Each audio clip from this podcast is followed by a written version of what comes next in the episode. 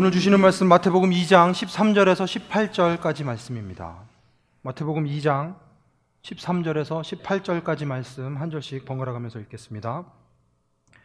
박사들이 돌아간 뒤에 주님의 천사가 꿈에 요셉에게 나타나서 말하였다. 헤롯이 아기를 찾아서 죽이려고 하니 일어나서 아기와 그 어머니를 데리고 이집트로 피신하여라. 그리고 내가 너에게 말해줄 때까지 거기에 있어라.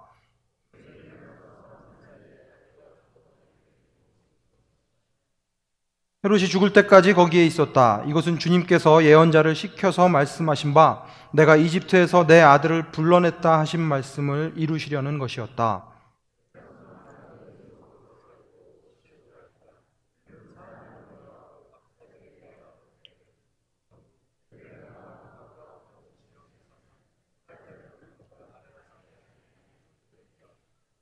이리하여 예언자 예레미야를 시켜서 하신 말씀이 이루어졌다. 라마에서 소리가 들려왔다. 울부짖으며 크게 슬피 우는 소리다. 라헬이 자식들을 잃고 우는데 자식들이 없어졌으므로 위로를 받으려 하지 않았다. 아멘. 지난주부터 하나님의 딜레마라는 설교 시리즈가 시작이 되었습니다. 지난주 황주 목사님의 놀라운 설교를 듣지 못하신 분들이 계시다면 꼭 온라인으로 한번 들어보실 수 있으면 좋겠습니다. 가난한 신이라는 제목으로 지난주에 말씀을 전해주셨고 오늘은 고통받는 신이라는 제목으로 제가 말씀을 전하게 되었습니다. 또 지난주에 이렇게 말씀을 못 들으신 분들을 위해서 또 들으셨지만 일주일이라는 너무 긴 시간 동안 말씀을 다 잊어버리신 분들을 위해서 말씀을 간단하게 정리하도록 하겠습니다. 돈은 하나님의 은혜를 보여주는 도구가 아니라 나의 능력을 보여주는 도구가 되었습니다. 구약시대는 돈과 재물이 하나님의 은혜를 보여주었지만 이제 돈은 그 자리를 내놓을 수밖에 없게 되었습니다. 왜냐하면 우리들의 유일한 보물은 구유에 누워있는 예수 그리스도이기 때문입니다. 우리들의 유일한 보물 예수 그리스도께서 이 땅에 오셨기 때문입니다. 하나님께서 돈과 재물보다 풍요로운 하나님 자신을 영원한 생명을 예수 그리스도를 통하여 우리에게 주셨습니다. 그래서 가장 낮은 자리로 가장 가난한 자리로 오신 예수님, 구유에 누워 있는 그 예수님께서 우리의 유일한 보물입니다. 지난주에는 누가가 기록한 예수님의 탄생을 살펴보았는데 오늘은 마태가 기록한 예수님의 탄생과 그 후에 대한 말씀을 살펴보려고 합니다. 마태는 예수님의 탄생을 축하하기 위해 온 동방의 박사들에 대해서 기록을 해 놓았습니다. 동방에서 별을 보고 예수님께 경배하러 온 이 동방의 박사들의 모습을 마태는 이렇게 묘사하고 있습니다. 그런데 동방에서 본 그 별이 그들 앞에 나타나서 그들을 인도해 가다가 여기서 그들은 동방에서 온 박사들입니다. 아기가 있는 곳에 이르러서 그 위에 멈추었다. 그들은 그 별을 보고 무척이나 크게 기뻐하였다. 그들은 그 집에 들어가서 아기가 그의 어머니 마리아와 함께 있는 것을 보고 엎드려서 그에게 경배하였다. 그리고 그들의 보물 상자를 열어서 아기에게 황금과 유향과 몰약을 예물로 드렸다. 여기까지는 너무너무 잘 아시는 장면일 것입니다. 예수님에 대해서 잘 모르시는 분들도 동방박사들 얘기와 그들이 바친 예물들에 대해서는 한 번쯤 들어보셨을 것입니다. 그런데 이 다음 구절이 마음에 걸립니다. 그리고 그들은 꿈에 헤롯에게 돌아가지 말라는 지시를 받아 다른 길로 자기 나라에 돌아갔다. 예수님께서 태어나시고 그 태어나심을 경배하러 온 동방박사들과는 반대로 이때 헤롯은 악한 다른 생각을 하고 있었습니다. 그게 13절에 드러납니다. 박사들이 돌아간 뒤에 주님의 천사가 꿈에 요셉에게 나타나서 말하였다. 헤롯이 아기를 찾아서 죽이려고 하니 일어나서 아기와 그 어머니를 데리고 이집트로 피신하여라. 그리고 내가 너에게 말해줄 때까지 거기에 있어라. 예수님을 해하려고 하는 그 헤롯을 피해서 예수님의 가족들은 이집트로 피난을 갈 수 있었지만 헤롯 왕은 거기에서 멈추지를 않습니다. 16절입니다.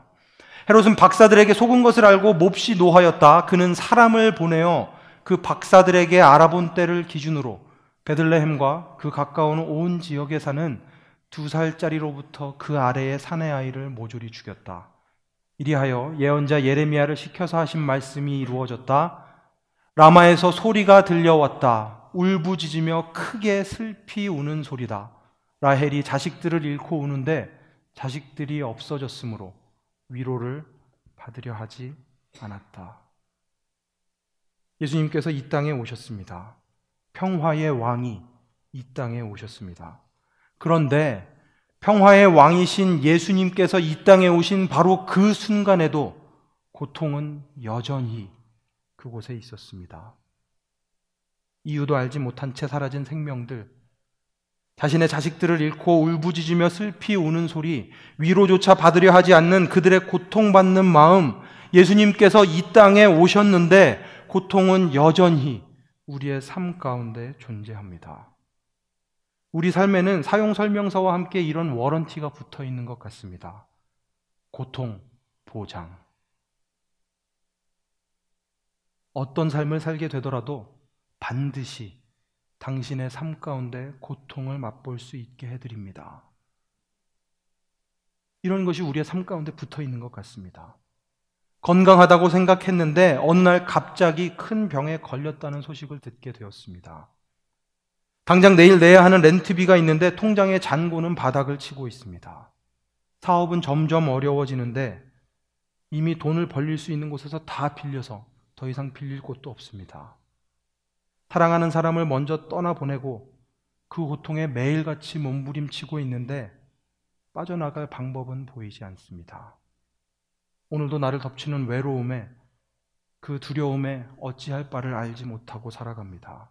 사람에게 상처받고 또 다른 상처로 고통받기 싫어서 마음을 완전히 닫아버린 분들도 있으실 것입니다. 이렇게 고통이 보장된 세상에서 살아가다 보면 우리의 마음 가운데 이 질문이 떠오르게 됩니다. 전능하신 그 하나님께서 이 세상을 사랑하신다면 왜 세상 가운데 고통이 존재하는가? 전능하신 하나님, 못하시는 것이 없다고 하는 하나님, 무엇이든 하실 수 있는 그 하나님께서 요한복음 3장 16절에서 말씀하신 것처럼 이 세상을 사랑하신다면 이 세상을 사랑하시는 그 하나님께서 사랑하는 내가 이 세상이 고통 가운데 살아가게 하실 리가 없지 않는가? 이런 질문이 저희의 마음 가운데 떠오를 수밖에 없습니다. 이 질문의 포인트는 여기에 있습니다. 전능하신 그 하나님께서 사랑하시는데 왜 이 세상 가운데 고통은 존재하는가? 이 질문을 계속해서 파고들다 보면 결국 두 가지 답을 얻게 됩니다. 둘 중에 이 두 가지 중에 한 가지밖에는 답이 나올 수가 없습니다. 첫째, 하나님께서 고통을 없앨 수 없애실 수 있을 만큼 전능하시지가 못하시거나 둘째, 하나님은 전능하시지만 이 세상이 고통받는 것을 아무렇지도 않게 생각하시는 사랑하시지 않는 악한 하나님이다라는 것입니다. 그것을 간단하게 정리하면 이렇습니다. 무능한 하나님이거나 악을 세상에서 제거할 수 없는 무능한 하나님이거나 악한 세상을 그냥 두고 보시는 그냥 내버려 두시는 악한 하나님이다. 이런 결론이 나오게 됩니다. 이렇지 않고서는 이 고통의 문제를 설명할 수 없다라고 이야기를 하는 것입니다. 하지만 그렇지 않습니다. 논리적으로 빈틈이 없어 보이지만 사실은 그렇지가 않습니다. 이런 결론이 나오게 되는 것은 하나님의 전능하심에 대해서 오해하기 때문에 그렇습니다. 하나님께서 전능하시다라는 것은 하나님께서 무엇이나 마음 먹은 대로 다 하신다라는 뜻이 아닙니다. C.S. 루이스는 이 부분에 대해서 이렇게 말을 하고 있습니다. 하나님은 인간의 자유의지와 자연 법칙을 정지시키고 무효화하면서까지 자신의 전능을 구사하거나 과시하지 않습니다. 하나님은 고통이 없고 인간의 자유와 선택의 존엄도 사라진 세상보다 고통은 있지만 여전히 인간의 자유의지와 판단의 엄숙성이 존재하는 그런 세상을 원하십니다. 인간의 그릇된 판단이 하나님의 전능에 의해 저지되지 않아 악행과 고통이 발생하는 현상은 분명히 슬픈 일이지만 하나님의 전능성은 인간의 자유의지와 행동할 권리를 박탈해 가면서까지 인간을 만드는 전능성은 아닙니다. 하나님께서 자신의 전능하심을 억제하지 않으시고 세상에 있는 그대로 드러내시면 사람들은 하나님의 전능하심과 위대하심 속에서 자신의 자유 의지를 잃어버리고 따를 수밖에 없을 것입니다. 하지만 하나님께서 원하시는 것은 그런 것이 아닙니다. 인간이 자유 의지를 가지고 예수님과 함께 하나님과 함께 자유롭게 동행하면서 살아가는 그런 관계를 원하시기 때문에 하나님께서는 자기 자신의 전능성을, 전능성을, 전능하심을 그대로 다 드러내시지 않습니다. C.S. 루이스는 자기의 이야기를 이렇게 한 문장으로 정리를 했습니다. 하나님의 전능하심은 인간의 자유 공간을 창조하기 위한 억제된 전능성이라고 이야기합니다. 하나님은 전능하신 분이지만 우리들을 사랑하시기 때문에 자신을 억제하십니다. 자신의 전능하심을 다 드러내서 보이시지 않습니다. 이 하나님의 우리를 향한 억제된 전능성은 예수님을 통해서 확인할 수 있습니다. 예수님은 하나님의 아들이십니다. 하나님의 아들이신 예수님께서 완전한 인간이자 완전한 하나님으로 이 땅 가운데 오셨습니다. 어떻게 완전한 인간이고 어떻게 완전한 하나님이실 수 있는지 저는 다 이해할 수가 없습니다. 인간의 언어로는 제 머리로는 도저히 이해할 수가 없습니다. 그런데 분명한 것은 무엇인가 하면 예수님께서는 분명히 완전한 인간이셨고 분명히 완전한 하나님이셨다는 것입니다. 그런데 그 예수님께서 그 예수님께서 이 땅에 오셔서 고통을 당하셨습니다. 우리가 겪는 그 고통을 예수님께서도 겪으셨습니다. 예수님의 삶을 한번 생각해 보십시오. 방이 없어서 태어나자마자 구유에 누이신 것이 예수님의 삶이었습니다. 예수님의 태어남이었습니다. 예수님은 태어날 때부터 저희가 조금 전에 살펴본 것처럼 목숨의 위협을 받으시면서 자라나셨습니다. 자라나시는 동안 목수 일을 해서 아버지와 어머니를 돕고 생계를 꾸려 나갔습니다. 예수님께서 사역을 시작하시고 나서 예수님을 따르는 사람들도 있었지만 저희들이 성경을 통해 확실하게 볼 수 있는 것처럼 예수님을 싫어해서 예수님을 어떻게 해서든 끌어내리고 해치려는 사람들이 예수님의 삶 가운데 분명히 있었습니다. 3년 동안을 동고동락했던 제자들, 예수님의 말은 제대로 알아듣지도 못하고 막상 예수님께서 잡혀가실 때 한 사람도 남지 않고 다 도망쳤습니다. 예수님께서 잡혀가신 것도 제자들 중에 한 사람이 배반했기 때문이었습니다. 수제자라고 불렸던 그 베드로, 당시로 베드로 베드로는 예수님을 세 번 부인하기까지 했습니다. 그냥 부인한 것이 아니라 예수님을 저주하기까지 했습니다. 당시 로마에서는 가장 끔찍한 형벌이라고 불리는 유대인들에게는 저주받았다고 여겨지는 나무에 달려 죽는 십자가의 죽음을 당하신 분, 그분이 바로 우리 예수님이십니다. 그래서 히브리서 4장 15절은 이렇게 이야기합니다. 우리의 대제사장은 우리의 연약함을 동정하지 못하시는 분이 아니십니다. 그는 모든 점에서 우리와 마찬가지로 시험을 받으셨지만 죄는 없으십니다. 죄가 없으신 그 예수님께서 고통을 당하셨습니다. 완전한 인간이고 완전한 하나님이신 예수님께서 고통을 당하셨습니다. 그리고 그 고통들 중에서 예수님을 가장 괴롭게 하는 것은 무엇이었는가 하면 아버지이신 하나님과의 관계 단절이었습니다. 죄 없으신 예수님께서 십자가에 달려 죽으실 때 우리의 죄를 대신 지고 죽으실 때 하나님과의 관결대가 하나님과의 관계가 단절되는 바로 그 순간 예수님께서 소리치셨습니다. 엘리 엘리 라마 사박다니 하나님 나의 하나님 어찌하여 나를 버리셨습니까?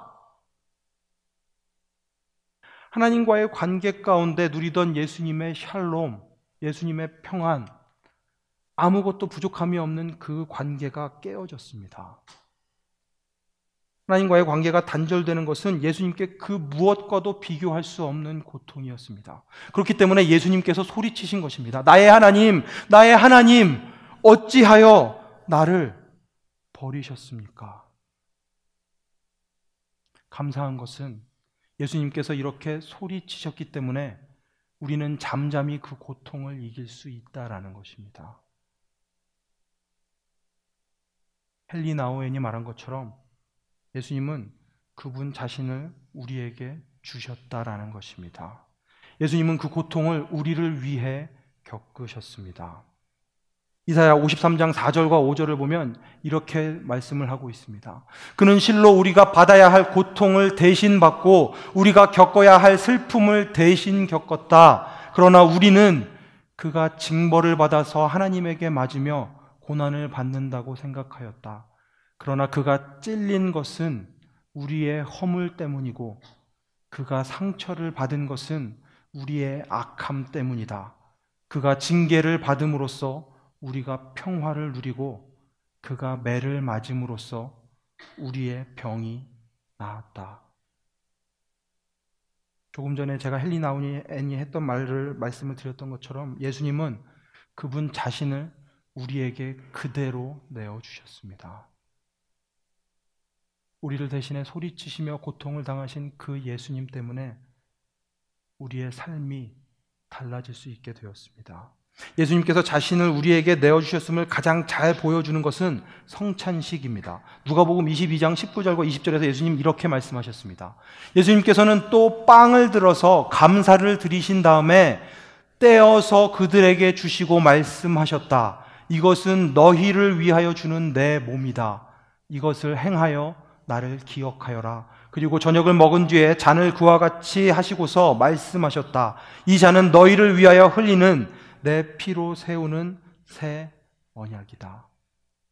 예수님께서 내어주시는 몸을 받아 먹고 예수님께서 흘리신 피를 먹을 때, 마실 때 우리 가운데 있는 고통이 사라집니다. 상처가 치유됩니다. 예수님께서 소리치셨기 때문에 우리는 잠잠히 그 고통을 이길 수 있습니다.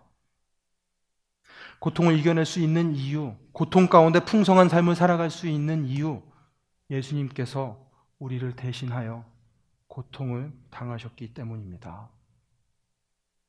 말씀을 준비하면서 생각하면 생각할수록 우리들의 입장에서 고통이 딜레마이기도 하지만 하나님의 입장에서도 고통이 딜레마이겠다라는 생각이 들었습니다. 우리 입장에서 살펴본 우리 입장에서 생각할 때 하나님 우리 입장에서의 그 딜레마는 무엇인가 하면 하나님께서 이 세상을 사랑하시는데 왜 고통이 있을까에 대한 부분이라고 하면 하나님 입장에서 딜레마는 내가 사랑하는 내 자녀들을 고통을 겪게 해야 하는가라는 딜레마입니다. 차라리 앞에서 살펴본 것처럼 억제된 전능성이 아니라 전능하심을 그대로 드러내시는 것이 더 많은 사람들로 하여금 거의 모든 사람들로 하여금 하나님을 믿게 하는 쉬운 방법일 수 있기 때문에 그렇습니다. 우리들 입장에서는 다행스럽게도 하나님께서는 그 쉬운 방법이 아니라 어려운 방법을 선택하셨습니다. 피할 수 없는 고통 가운데 살아가는 사람들을 위해 고통을 당하시기로 결정하신 것입니다. 하나님 입장에서 보면 쉬운 길을 내버려 두고 시간도 더 드는 훨씬 더 어려운 그 힘든 길을 선택하신 것이라고 해도 과언이 아닐 것입니다. 하지만 예수님을 통한 그 고통의 길을 선택하신 하나님 덕분에 우리들은 예수님 앞으로 깨어진 모습 그대로 나아갈 수 있게 되었습니다. 예수님 앞으로 나아가는데 아무런 준비도 필요하지 않습니다. 예수님께 잘 보이기 위해서 우리의 삶을 다시 한번 쳐다봐야 할 이유가 전혀 없습니다. 다른 사람들은 나를 어떻게 생각할까 두려워할 이유가 없습니다. 나를 위해 십자가에 달려 죽으심으로 자신의 삶을 고통 가운데 내어주신 그 예수님께서 나의 고통을 있는 그대로 받아주시고 나의 모든 상처들을 치유해 주실 것이기 때문입니다. 예수님께서 간음을 하다가 잡혀온 여인에게 어떻게 대하셨는지를 보면 저희가 이것을 너무나도 잘 알 수 있습니다.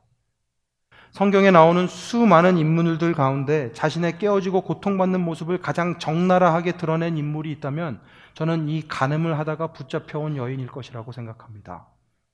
이유가 무엇인지는 알 수 없지만 간음하다가 붙잡힌 이 여인은 예수님 앞으로 끌려왔습니다. 어떤 사정이 있었는지 무슨 일이 있어서 그런 일들을 하게 되었는지 저희들은 알지 못합니다. 여인은 자신의 마지막을 예감했을 것입니다. 수많은 사람들이 손가락질하며 돌로 쳐 죽여야 한다라고 이야기를 합니다. 자신의 고통 가운데 자신의 깨어진 모습이 사람들 앞에서 만천하에 공개되었습니다. 이제 이 여인의 목숨은 예수님의 답에 달려 있습니다. 그런데 예수님께서 손가락으로 땅에 무언가를 쓰시면서 말씀하셨습니다. 너희 가운데서 죄가 없는 사람이 먼저 저 여자에게 돌을 던져라. 그리고는 다시 몸을 굽혀서 땅에 무엇인가를 쓰시기 시작합니다. 예수님께서 이 말씀을 하시고 나서 여인을 정죄하려던 사람들이 하나씩 둘씩 떠나가기 시작합니다. 그리고 마지막에 여인과 예수님만 남았습니다. 땅바닥에 쓰시던 것을 중지하신 예수님께서 이 여인에게 물으셨습니다. 여자여, 다른 사람들은 어디에 있느냐? 너를 정죄한 사람이 한 사람도 없느냐? 여자가 대답했습니다. 주님, 한 사람도 없습니다. 예수님과 단둘이 남은 그 시간, 깨어진 자기의 모습을 온천하에 드러낸 그 여인, 그 여인에게 예수님께서 이렇게 말씀하십니다. 여자가 대답하였다. 주님, 한 사람도 없습니다. 나도 너를 정죄하지 않는다. 가서 이제부터 다시는 죄를 짓지 말아라. 나도 너를 정죄하지 않는다. 다시는 죄를 짓지 말아라. 내가 너에게 이야기해 주는 것. 나는 너를 있는 그대로 받아들이겠다. 하지만 그 여인을 그냥 그 삶의 그 자리에 그대로 내버려 두지 않고 예수님께서 말씀하시는 것은 무엇인가 하면 이제부터 다시는 죄를 짓지 말아라. 새로운 삶으로 이끌어 주십니다. 예수님은 이처럼 고통 가운데 있는 우리를 있는 그대로 받아주시는 분이십니다. 여전한 고통 가운데 초라해진 나의 모습도 아무런 상관이 없습니다. 예수님께는 우리 예수님께는 나의 모습이 아무런 이유가 되지 않습니다. 우리를 있는 그대로 받아들이시고 새로운 삶으로 이끄시는 분이 예수님이시기 때문에 그렇습니다. 혹시 오늘 이 자리에 앉아 계신 분들 중에 아직 예수님을 모르시는 분이 계시다면 꼭 예수님 앞으로 나오실 수 있으면 좋겠습니다. 그 누구라도 있는 그대로 받아주시는 분, 고통 가운데 부서져 버리는 우리의 연약함을 아시고 우리의 삶을, 새로운 삶을 살아갈 수 있도록 이끌어 주시는 그분, 그분이 우리 하나님이시기 때문에 그렇습니다. 또 이미 예수님을 믿으시는 분들은 예수님처럼 다른 사람들에게 자신의 삶을 내어놓는 삶을 사실 수 있기를 간절히 축원합니다. 예수님처럼 있는 그대로 받아주고 나 자신의 삶을 있는 그대로 내어줌으로 내 안에 계신 예수님께서 다른 형제의 삶에, 자매의 삶에 역사하실 수 있도록 하는 것입니다. 고통을 당하는 다른 이에게 나의 삶을 내어줄 때 예수님을 통한 고통의 치유를 경험할 수 있기 때문입니다. 내 힘으로 하는 것이 아니기 때문에 내 힘으로 내가 내가 완벽한 상태에서 나를 내어 주는 것이 아니기 때문에 그렇기 때문에 여기에 의미가 있습니다. 내가 완벽할 이유가 없습니다. 내가 완벽해야 할 이유가 없습니다. 내 안에 있는 예수님께서 완벽하시기 때문에 나는 깨어진 내 모습 그대로 나의 삶을 다른 사람들에게 나누어 주면 됩니다. 그때 나와 다른 이들에게 예수님의 위로가 회복이 임하게 되는 것입니다. 말씀을 마치려고 합니다. 예수님은 우리 때문에 고통을 당하셨습니다. 우리 죄로 인해 하나님과의 단절이라는 감당할 수 없는 그 고통을 당하셨습니다. 예수님께서 엘리 엘리 라마 사박단이라고 나의 하나님 나의 하나님 어찌하여 나를 버리셨습니까? 라고 외치셨을 때 하나님도 자신의 독생자 예수 그리스도를 잃는 고통을 겪으셨습니다. 그리고 오늘도 성령님께서 말할 수 없는 탄식으로 우리를 대신하여 간구하시고 있습니다. 다른 것을 다 떠나서 나를 위해 고통을 당하신 하나님이라면 고통받는 신이라면 한번 믿어볼만 하시지 않겠습니까?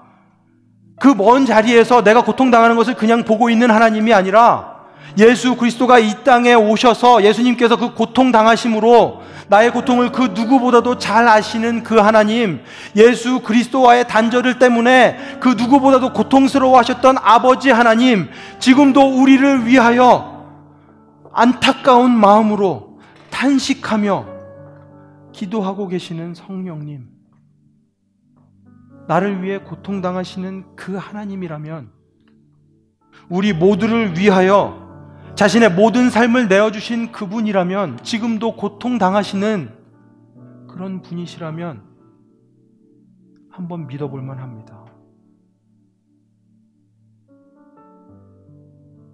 사도 바울의 말을 빌어서 마지막으로 여러분을 권하고 싶습니다. 나는 확신합니다. 죽음도, 삶도, 천사들도, 권세자들도, 현재 일도, 장래 일도, 능력도, 높음도, 깊음도, 그 밖에 어떤 피조물도, 그리고 그 어떤 고통이라고 하더라도, 우리를 우리 주 예수 그리스도 안에 있는 하나님의 사랑에서 끊을 수 없습니다. 노란색으로 되어 있는 부분은 제가 추가를 한 부분입니다. 하지만 분명히 예수님께서 이렇게 말씀하셨을 것 같습니다. 바울이라면 이렇게 말했을 것 같습니다. 다시 돌아가겠습니다. 나는 확신합니다. 죽음도 삶도 천사들도 권세자들도 현재일도 장래일도 능력도 높음도 기쁨도 그 밖에 어떤 피조물도 그리고 그 어떤 고통이라고 하더라도 우리를 주 예수 그리스도 안에 있는 하나님의 사랑에서 끊을 수 없습니다. 여전한 고통 가운데 여전히 우리를 사랑하시는 여전하신 예수님께 나아오십시오. 우리의 삶 가운데 고통은 여전히 있을 것입니다. 지금도 마음 아파하시는 분들 분명히 있으실 것입니다. 다른 사람에게 말하지 못할 그 고통 가운데 울부짖고 있는 분들 분명히 계실 것입니다. 우리의 삶 가운데 고통은 여전합니다. 하지만 다행인 것은 무엇인가 하면 여전히 우리를 사랑하시는 예수님께서 계시다라는 것입니다. 여전하신 그 예수 그리스도, 우리를 있는 그대로 받아들이시는 그 예수 그리스도, 우리를 있는 그대로 받아들이실 뿐만 아니라 새로운 삶으로 인도하시는 예수 그리스도, 그 예수님께서 우리의 삶을 책임져 주실 줄 믿습니다. 예수님 앞으로 나아오십시오. 고통은 여전하지만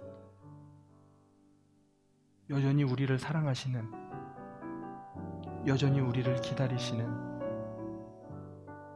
여전하신 예수님 앞으로 나아오십시오. 저희들 함께 찬양하려고 합니다. 내 모습 이대로 사랑하시네. 연약함 그대로 사랑하시네. 나의 모든 발걸음 주가 아시나니 나를 인도하소서. 주의 날개 아래 거하는 것, 주의 임재 안에 거하는 것, 나의 가장 큰 소망, 나의 가장 큰 은혜, 주와 함께 동행하는 것, 함께 찬양하겠습니다.